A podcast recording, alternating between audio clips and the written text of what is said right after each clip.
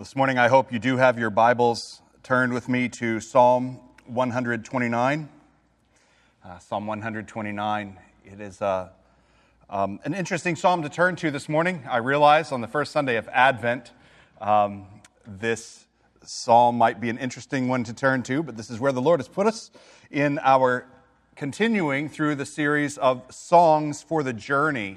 Uh, these psalms of ascent. Now we're on Psalm 129, and as I come to this psalm this morning, I'm reminded that there's different purposes that a pastor has as he comes with a text of Scripture to bring it to the flock on any particular gathering, any particular morning. At times, I know I want to bring joy. Joy, unspeakable joy. I see the text and I want to have that text come to you and be joy for the people. At other times, I want to bring a ground for comfort. Friends, this is something that we can remember in a season of trial. So I would bring that to you ground for comfort. At times, I want to bring a call to perseverance, that the times may be rigorous at present. It may be difficult, maybe a season in which you want to give up, but there is ground and a call to perseverance. At other times, I would call us to rest that, that even as we persevere, we persevere not as a people who are striving for something that we do not have already in Christ, but rather we can rest in Christ and what He has done for us. So, really, our perseverance is a perseverance of standing firm. There are many reasons why we might gather around a text of Scripture. Each of these times, I'm aware, come to the congregation in a variety of different ways times of joy, comfort, rest. And we each live our lives as households and as a congregation experiencing a variety of seasons. That one day, uh, a call for joy may be difficult for another person to hear. A call for rest may be difficult for another person to hear we all are experiencing a variety of the accompanying emotions and needs when we come to a text of Scripture. There's another way that I want you to think of how I personally come into a Sunday morning. Uh, I'm reminded uh, of, of when I first really realized this. I was an, at, at an Acts 29 boot camp, uh, the part of the network that we are a part of in Acts 29. And it was actually at Matt Chandler's church about eight years before he became the president of Acts 29. And he said that when he came to the church that he was serving at in Dallas, Texas, one of the first things that he realized that especially because a majority of his congregation were very young that a, a, a large part of his pastoral duty was to prepare his congregation to suffer they were young now for those of you in this congregation that are older you know why those who are young need to be prepared to suffer. A pastor has a business on Sunday morning to attend to, something that we need to bring. And there's a variety of dispositions that I would come into a Sunday morning with. Sometimes I'm aware in coming into a Sunday morning that the message confronts you right where you have been. There are often these are often messages in which I'm calling us to remember or to rejoice. That we can remember seasons that we have so recently been through as households or even together as a congregation. Other times, I'm aware that the message confronts us right where we are. It hits kind of close to home. And these messages are often messages of a challenge or a comfort. And then there are messages that confront where we may be going. And honestly, these are more difficult messages to preach because I don't know the future. I don't want you to hear anything that I would say when I, when I come with sort of a disposition of, of this may be where we are going. I don't think it's where we, at this particular congregation, have been recently or where we are at present, but it's in the Word, and we ought to consider it might be where we're going. The scriptures speak of circumstances which, by and large, we, in the place that we presently live, perhaps have not endured. These are often messages of perspective and perhaps preparation. This is Psalm 129 for us today. So let's go to the Lord and ask that He would give us perspective and that He would prepare us as He would see fit. Lord God, we thank you for your word, that it's comprehensive, actually sufficient, that your word works in the midst of the congregation. Lord, your word works because it is inspired and authoritative, and it's been preserved for us today. And your word works because your spirit is present among us. Lord, that you have fulfilled everything that is required for the word, and your spirit is present to apply to us that grace which is true for the people of God. I pray that you would do this this morning, and that you would give us perspective that we do not have, and that you would prepare us for a season we have not seen that in all these things we would glorify your great name. And I just confess we need help. And so we ask that you would be our helper. Thank you, Lord. We pray this in Jesus' name, in the name of our helper. Amen. This Psalm 129, I hope you have it in front of you so you can see the way that it's laid out, so you can see the words that are actually there. The psalm is laid out in two parts with a very clear and compelling hinge in the middle. Okay, the two parts are verses 1 through 3. The first section of the psalm, greatly have they afflicted me from my youth. Let Israel now say, it repeats, greatly have they afflicted me from my youth, yet they have not prevailed against me, plowing furrows in my back, right? And then you have the hinge, we'll come back to in a moment, and then you have the second part of the psalm, verses 5 through 8. These are the failure of a, the wicked. This is a prayer for the failure of the wicked, those who have afflicted God's people. May all who hate Zion be put to shame and turned backward. Really, I think the rest of the psalm is just an explanation of what he means by that. May it kind of look like this. The second part of the psalm is a prayer for the failure of the wicked in their ways. The hinge is verse 4. That's why that, that verse deserves a little, a little uh, line to the side, perhaps a star in the corner. I often do this myself when I'm reading the scriptures, when I find a verse that's a hinge, and often the hinge is a very good news, gospel laden, what we find about who God is and what He has done. Hinge, I put a cross in the margin, just reminder. This is a gospel statement that we find throughout scripture. I think that's verse 4. The Lord is righteous. He has cut the cords of the wicked. The Lord has done a work. It's a work that is on the foundation of who He is and the way that He is. And He's done that work to bring salvation to the people. So we have two parts and a hinge. The way that we're going to walk through it this morning is we're going to begin with the first part, take a peek at the hinge, and then end with the last part. So let's look at verses 1 through 3 together. It begins with the words, Let Israel, or it begins with the words, Great have they afflicted me from my youth. Let Israel now say. Now it's interesting that it begins in the singular. This actually isn't terribly common, especially in the Psalms of Ascent. This is a people who are making their journey to the worship of the Lord in Jerusalem. And yet, this psalm begins Greatly have they afflicted me, in the singular, from my youth. The sentence is in the singular, and yet, all of Israel are called to participate in the song. That seems odd to me. I believe that, that the fact that, that it's put in the singular at the beginning, and then the call is for all of Israel to join in the song, is evidence that the psalm is actually a psalm of corporate affliction and rescue. Let me just make the argument for you for just a moment. I know it just helped me to have perspective on the psalm, to think this through just a little bit. Uh, I may be wrong, but I think it holds up. Consider the options. Consider the options for verses 1 through 3. Is it true that all the individuals of Israel have been equally afflicted? Is the psalmist at the beginning saying, Greatly have they afflicted me from my youth, I mean, right, guys? It's true of each one of you individually, particularly as well, right? So let all of Israel, who have each individually, particularly been afflicted, let us also sing. Do you see what I'm saying? Doesn't really hold up really well.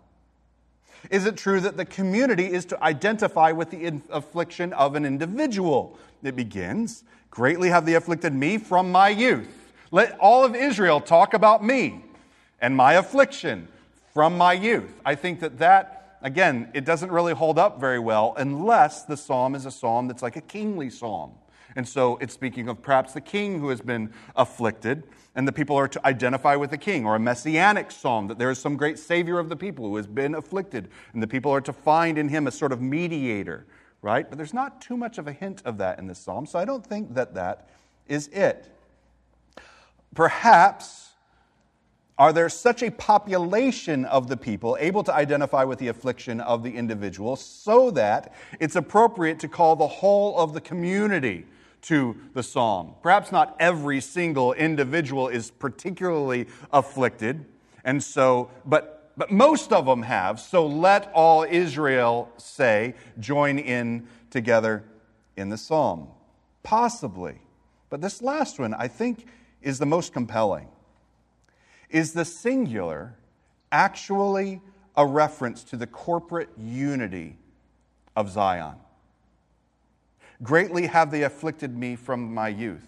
What if the me, and the reason Israel is called so quickly into the me, is the people together? Greatly have they so afflicted me, Zion. Greatly have they so afflicted me, Israel. Greatly have they so afflicted me, the people of God. Let Israel say, You know it's true. From our youth, we have been afflicted suffered greatly since the inception as a people. They suffered when we, they were the called out people in Canaan in the earliest of days. They suffered famine and were chased to Egypt. In Egypt, they found temporary relief and so quickly suffered again. Even though they were rescued, they entered into the wilderness and suffered as God's people as they brought as he brought them to himself, to his worship. They suffered. The people of Israel have been a people who have suffered from their youth. And yet, they, those who bring this affliction, have not prevailed against me. Friends, the church of God throughout history has joined in this same song, has joined with Israel, who has sung from the earliest inception as a people called out by God, the affliction of our enemies has become a theme of so many of our songs.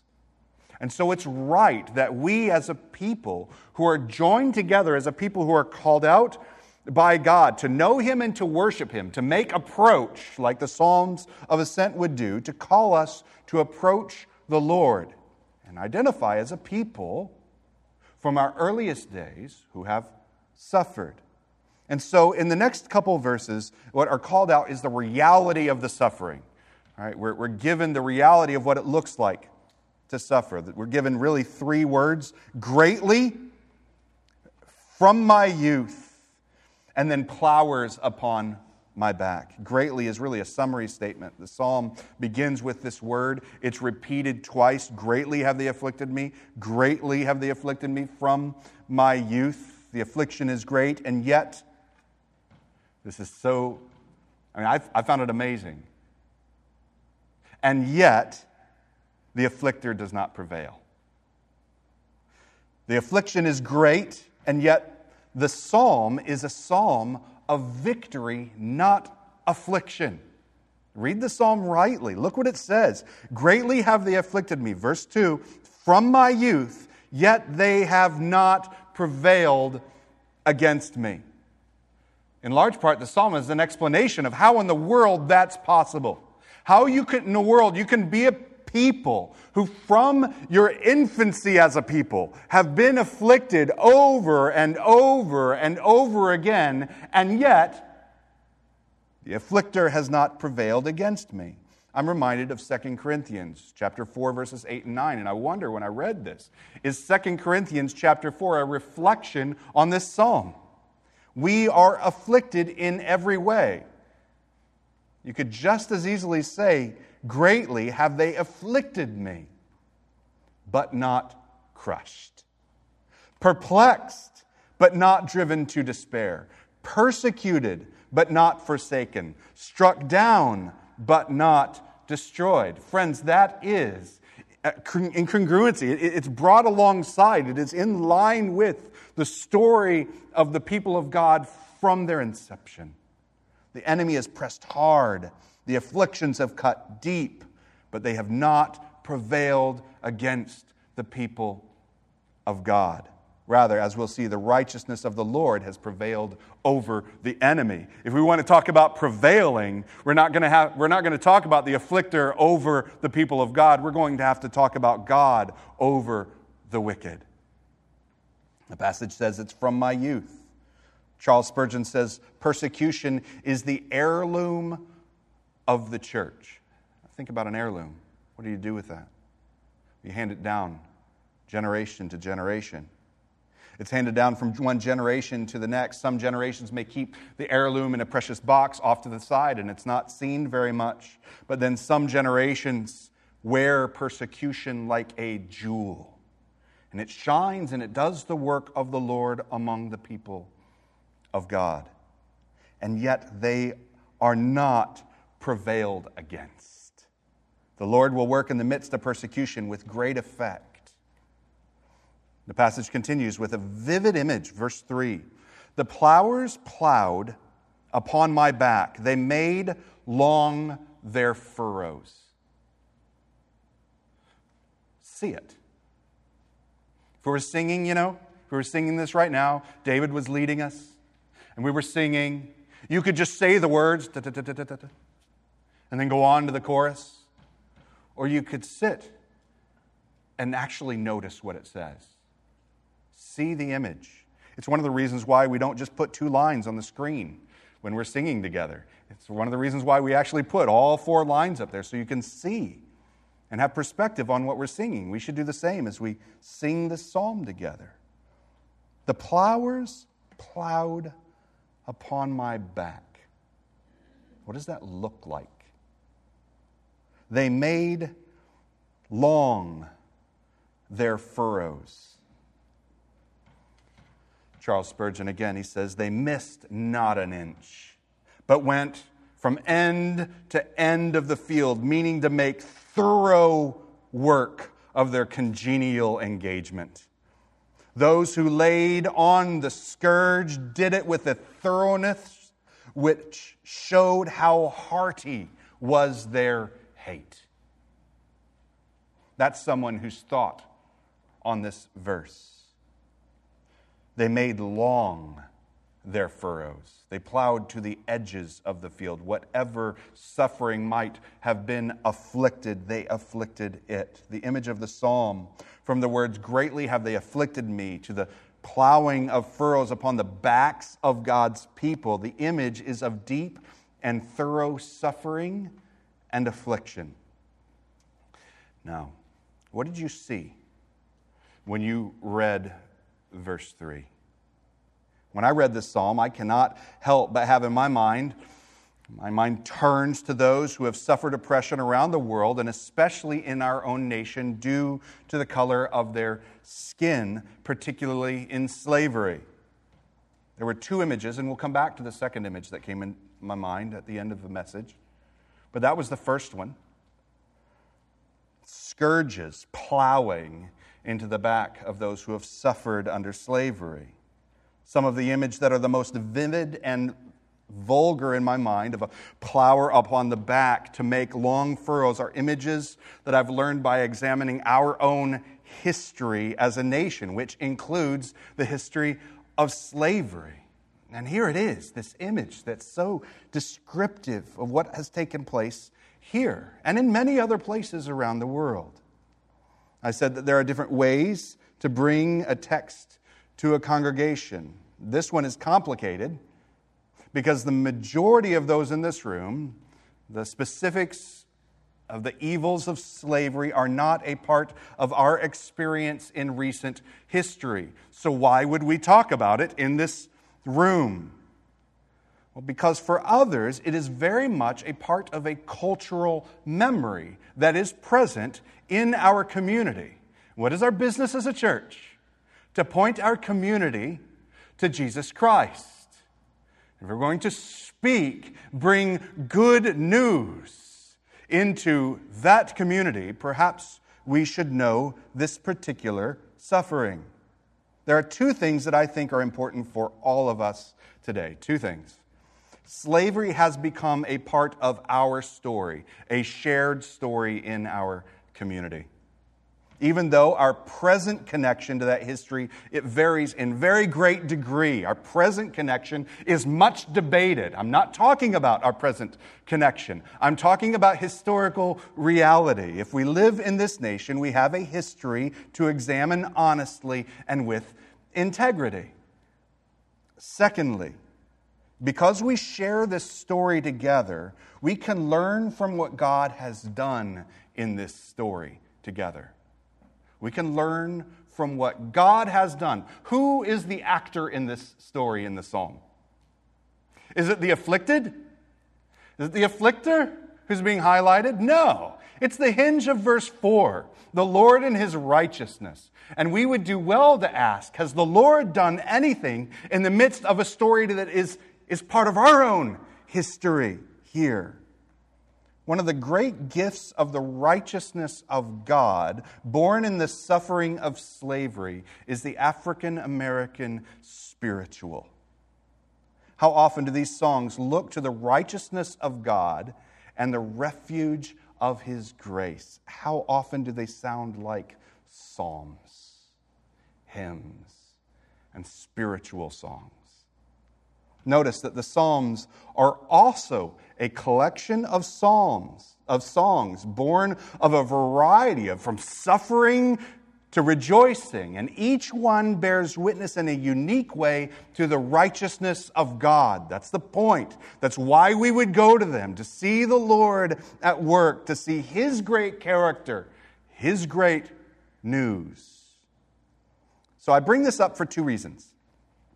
If many in this room have difficulty bringing the 3,000 year old psalm closer into the present, and I be honest, for many days as I worked with this psalm, I have a difficulty identifying with this psalm. It's not my story. Like I said, it's not my recent history, it's not my present context, and I don't know if it's in my future. I have difficulty identifying. If this psalm is psalm that I have difficulty identifying with, perhaps the African American spirituals and other songs born out of suffering could help us to understand Holy Scripture, both to understand and to sympathize with some of the cultural memory of those who have suffered and to prepare for when such suffering would come our way. Remember, part of the purpose of going to a psalm that doesn't speak from where we've been, doesn't speak to where we are, but speaks to what we may be going into, is to give us perspective and to prepare us for perseverance. The second reason why I would bring this up is because I'm concerned that in all of the talk of oppression and oppressors, so much of what takes place in the, the, the big sort of the cultural media, wherever you may find it today, is a, a bunch of talk about oppression and oppressor, oppressors. And it doesn't talk about the hinge at all. We're losing sight of what the African American spirituals themselves cried out for. They included the hinge. And yet we've lost sight of the hinge. They were not songs of a people who were about to rise up and cast off oppression. They were psalm, songs like Psalm 129. They waited upon the righteousness of the Lord to cut the cords of the wicked. I would draw our attention to a particular spiritual, a song called I'm Troubled in Mind. One website tells the story like this The spiritual was sung by a former slave known as Mrs. Brown, who learned the song from her father. She said that when he had been whipped He would sit on a log outside their cabin and sing it with such pathos that even when his masters heard it, they were moved. I'm troubled in mind. O Jesus, my Savior, on thee I'll depend. When troubles are near me, you'll be my true friend. I'm troubled. I'm troubled. I'm troubled in mind. If Jesus don't help me, I surely will die. When laden with troubles and burdened with grief, to Jesus in secret I'll go for relief. In dark days of bondage, to Jesus I prayed to help me to bear it, and he gave me his aid. What a beautiful reflection upon Psalm 129. Church, this song and hundreds like it were born in the souls and sung from the hearts of brothers and sisters in Christ. What if we could learn something there? They cried out with such simple prayers that echo so much of the Psalms. I'm severely convicted that if Psalm 129 really has been the story of the church in the past, the story that by and large I am disconnected from, we would do well to give attention today to slaves and refugees, wherever we may find them, that we might prepare the church for whatever may come ahead. Perhaps those today or recently who have suffered might give us perspective as well as give us preparation that we may very well need.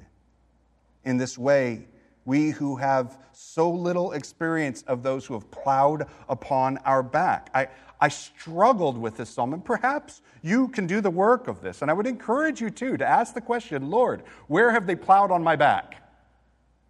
I had a very difficult time contextualizing that to my life and thinking about the congregation. Perhaps if we have little experience of that, we might become more acquainted with this psalm by becoming acquainted with the church that has gone before us and the church that is far from us today. I, I mentioned at the beginning of this sermon series, I mentioned J, James K.A. Smith and a book that I was reading by him on, on uh, the, the life and teaching of St. Augustine. And in that book, I became convicted that one of the things that we should do, if we are a pilgrim people, then a pilgrim people sounds so nice. They sound like a people just get together, get all their belongings together, and make a trip. Today, we think of a pilgrim people as the people who might hop in a plane, show up in a nice airport, grab their suitcases, and go to where they're going, right? But so often in history, a pilgrim people have actually been more like a refugee people. If you remember in our first psalm, a people who are without a home and are journeying to a place we have not yet seen the kingdom of God Himself, where He dwells in glory and to which He has promised to bring us, but we haven't seen it and we aren't there yet. Perhaps one of the things that we could do that would better give us perspective and preparation is pay attention to the slave and the refugee. And we could learn together. But that's not the point. The point of the psalm is really what the slave and the refugee throughout history have so often pointed us to, which is not to the slave or the refugee, but to the Lord. Verse 3. The, verse 4 The Lord is righteous, He has cut the cords of the wicked. The Lord is righteous. This section that follows is a plea that this would always be the case. Lord, may you be the one who cuts the cords of the wicked, according to the righteousness of the Lord alone, not the plight of the afflicted, but according to the righteousness of God Himself, may the wicked never prevail in their wickedness. Compare the Lord with those who afflict the people. The oppressor is fully and lustily unrighteous. And his unrighteous end to end in his plowing in the field. leaves no unrighteousness uncovered. But the Lord is righteous, thoroughly faithful, thoroughly good, thoroughly dependable from end to end of the field. Remember the words that often describe the covenant of God. Wherever you find the covenant of God, you find the words steadfast, love, and mercy. This is our God. This is the righteousness of our God. This is the way that He has chosen to reveal Himself among a people that He has called by His name with steadfast love and mercy. He, the Lord, is righteous. He has cut the cords of the wicked. These are the words at the beginning of the song of Moses, a song of Moses. Moses, so recently, by grace, called to identify with the people who were enslaved, he wrote this song, so recently being enslaved. Deuteronomy 32 4. The rock, his work is perfect, for all his ways are justice. A God of faithfulness and without iniquity, just and upright is he. Notice he makes no claims for the people. If you read the whole of the psalm, actually, the people are far from just. The people are far from righteous. The people are far from upright. That's not why they were rescued. They were rescued because the Lord is perfect and all his ways are just. And the psalm ends, this Deuteronomy, the song of Moses ends this way Rejoice with him, O heavens. Bow down to him, all gods. For he avenges the blood of his children and takes vengeance on his adversaries. He repays those who hate him and cleanses his people's land. Friends, that's Psalm 129. This is the perspective that I want you to see. It's not because of the depth of the affliction of the afflicted that the people are saved. Neither is it because they have a particular value or goodness innate of themselves. This is a corrective also in our present culture. In all the talking of the, the oppressor and the oppressed, it's as though being oppressed makes you righteous. That's not the perspective of the scriptures. It is because of the righteousness of the Lord Himself that He rescues those who bear His name. The turning point of the psalm is not the word affliction. Affliction alone does not qualify a people for redemption. The psalm turns on the word righteous. The Lord is righteous. The basis of rescue of the afflicted is the righteousness of God. Today, we have often mistaken the notion that the righteous are the afflicted. Now, the righteous is the Lord. Our hope, the hope of all peoples, is found in the righteousness of the Lord. Do we trust in Him? Do we trust in the promises of God? Do we know the nature of His steadfast love and mercy. Our business must be to consider the promises of God. And as we consider the promises of God, we do well to search and explore who God is. What is the redemption that He has promised? Who has He promised to redeem? How, what does it look like to be a people who cry out to Him? The Lord will be sure and righteous to fulfill His redemption according to His promise. May we seek it and know it. That's where the psalm turns.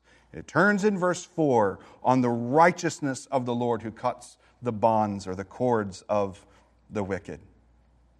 And then he enters into the, stay with me now, okay? I promise I'll define it. The imprecatory requests. All right, I know a couple of you are probably with me. Others just said, nope, I'm not going to listen. He said a big word. Stay with me for just a second. The image of the second half of the prayer is simple no fruitfulness for unfaithfulness. It is a cry, Lord, may there be no fruitfulness for unfaithfulness. Imprecatory. The, the, imprecatory psalms, there are many of them, are psalms that call out for divine vengeance upon the enemies of God.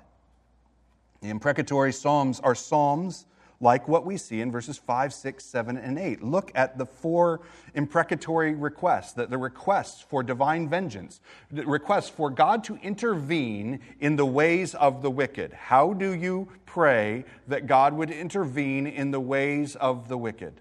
Okay? Well, the first thing that you see is verse 5.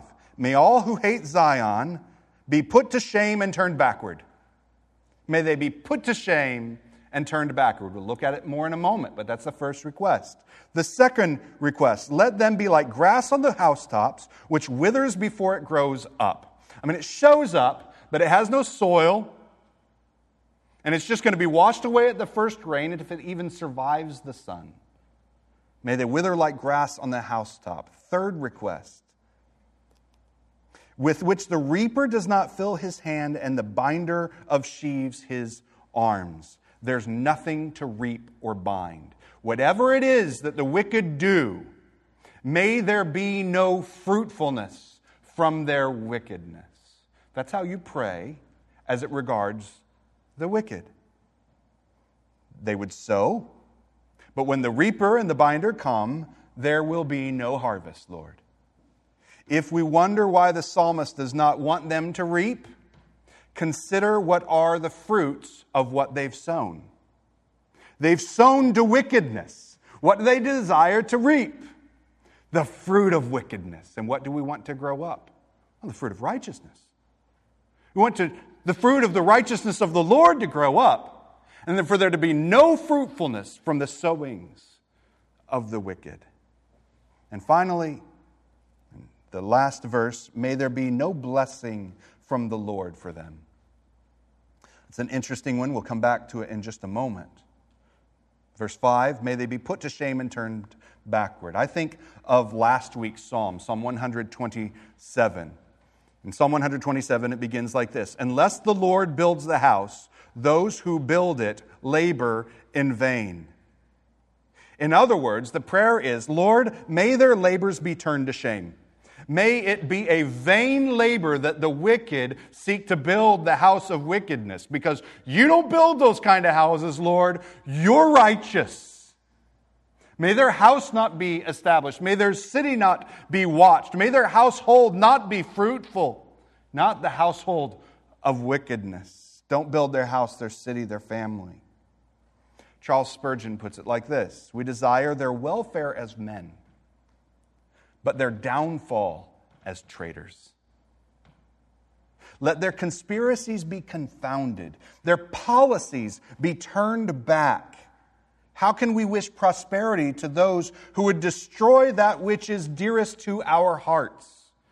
I, I think I could, don't tell Spurgeon I did this, but I'm going to correct him. Dearest to the hearts of the Lord, dearest to the heart of the Lord's righteousness. May we not pray for the prosperity of the wicked. I find this so helpful. This present age is so flippant that if a man loves the Savior, he's styled a fanatic. And if he hates the powers of evil, he's named a bigot. I mean, doesn't the Bible say, bless and do not curse? We are not to bless wickedness. We are to seek that the Lord would bless by a change of the wicked man to faith. But we're to curse wickedness, whether we find it in our own heart or in another. Not bless it. The psalm ought to recondition, inform our hearts as it regards the wicked. May the way of the wicked not prosper. We are right to pray. May the way of the wicked be put to shame and turned backward in its way. Verses 6 and 7 are an image of, of someone sowing. And when they're sowing, they're sowing in their way. They're sowing the seed of their way. They're sowing the seed of wickedness. And we're praying that they would sow in tears, but they would not reap with joy. We're praying that they would sow and nothing would grow up from the ways of wickedness. May there never be a harvest for wickedness. One of the reasons why I press into that so hard is I read a number of commentaries this week and a few uh, sermons and, and looking at this, and, and the person just did gymnastics to excuse that the person was just expressing a moment of anger. The psalmist was, was just sort of venting for a moment where only the Lord could hear. No. it says at the beginning, let all of Israel say, This is a good psalm. This is a good demeanor to walk in as it regards wickedness. May the wicked be turned in his way and be found in his folly. It even goes to the withholding of the blessing of the Lord. Nor do those who pass by say, The blessing of the Lord be upon you. We bless you in the name of the Lord. That image, you can go to it, you can find it in Ruth and elsewhere, is where the, the reapers and the binders were out in the field and they're gathering their harvest. And as they do so, those who pass by say, Blessed be you in the name of the Lord. Rejoicing in the Lord and the prospering that he has brought. May that not be for the wicked. May they be sorrowful in the turning of their wicked ways to ashes. If there is a warning in this psalm, it's not a warning not to pray like this. It's a warning to consider may we not be found among those who oppress. May we not be found to be among those who sow in wicked ways. And where we do, we would be right to say, Lord, cause there to be no fruitfulness there. May there be nothing that grows from my own wickedness that it might spread in my heart and in my community. Lord God, root it out. Show me your righteous way. Cause me to plant in the fruit of the Spirit, not in the fruit of the there is a warning in this passage. And it's a warning for you and I not to presume who we are in Psalm 129. As you look at all the peoples of the earth, we have people that God has called by his name. But when it comes to the individual, sometimes it's hard to discern. I mean, is this a person afflicted and, and the Lord is righteous and will rescue? Is this a, a person who is walking in wickedness? And the reason why is our hearts are fickle. We are, we are too, too mind, double minded in our ways and our desires. At times, it would be right for someone to pray against what we are sowing, and at other times, it would be right to rejoice in the fruit of the righteousness of the Lord in our hearts. It's confusing. But there is one about whom there is no confusion, there is no double mindedness, there is only righteousness. I would ask you, what furrows did they plow into the back of the Savior? I told you earlier that there were two images that came to my mind. It's the whip that plowed into the back of the slave and the whip that plowed in the back of our Redeemer. What time in his life was he not afflicted? Is it not right to say, Greatly have they afflicted him from his youth? Even from his youth, he was chased from his place of birth, took refuge in the oppressor's land in Egypt. In his ministry, he was chased from town to town to town. And finally, making his way to Jerusalem to worship the Father and walk in obedience, he was arrested unjustly. He was flogged brutally. What inch of skin did they leave untouched? The furrows went from edge to edge. What part of Jesus' character was not maligned and abused? What suffering did he not suffer? And he was hung shamefully until dead. But they did not prevail against him. You can't go any further in your affliction than the affliction that Jesus suffered. And yet, the affliction of the wicked did not prevail against him. Why? Because the Lord is righteous. The Lord is righteous. And right in that, He's loosing the bond of the wicked. In the resurrection, their wickedness is turned to shame. There's no reaping, no binding, no fruitfulness for those who crucified the Savior. But, friends, all of this is not because any person in the whole story was righteous. The Lord was raised because of the righteousness of the Lord alone. The Lord spoke a word of blessing and grace that turns all affliction, all wickedness on its head. The righteous one pronounced a blessing on the afflicted that they might be forgiven. Father, forgive them, said the afflicted. The righteous, the one who turns the ways of the wicked on their head. Here we learn the righteousness of the Lord, revealed in stunning clarity that we ought not have a difficulty identifying with. He would not bless their wickedness. He would not allow the way of the wicked to bear fruit. He stopped it in its tracks and rose from the dead. But the Lord was sowing another seed, and it bears fruit in the furrows of his own stripes. We ought to consider the sufferings of the afflicted one the way that he turns the wickedness on its head. And we confess, it turns out that there is none righteous. There is none who is deserving of what the Lord has accomplished. The Lord alone is righteous. Friends, we are counted as those who are saved by the righteousness of the Lord. Only those who clean, clean to redeeming grace. I would ask you that in all of our consideration, I would ask you to take it seriously, but above all things, what I would ask you to consider is that it is by his wounds that we have been healed.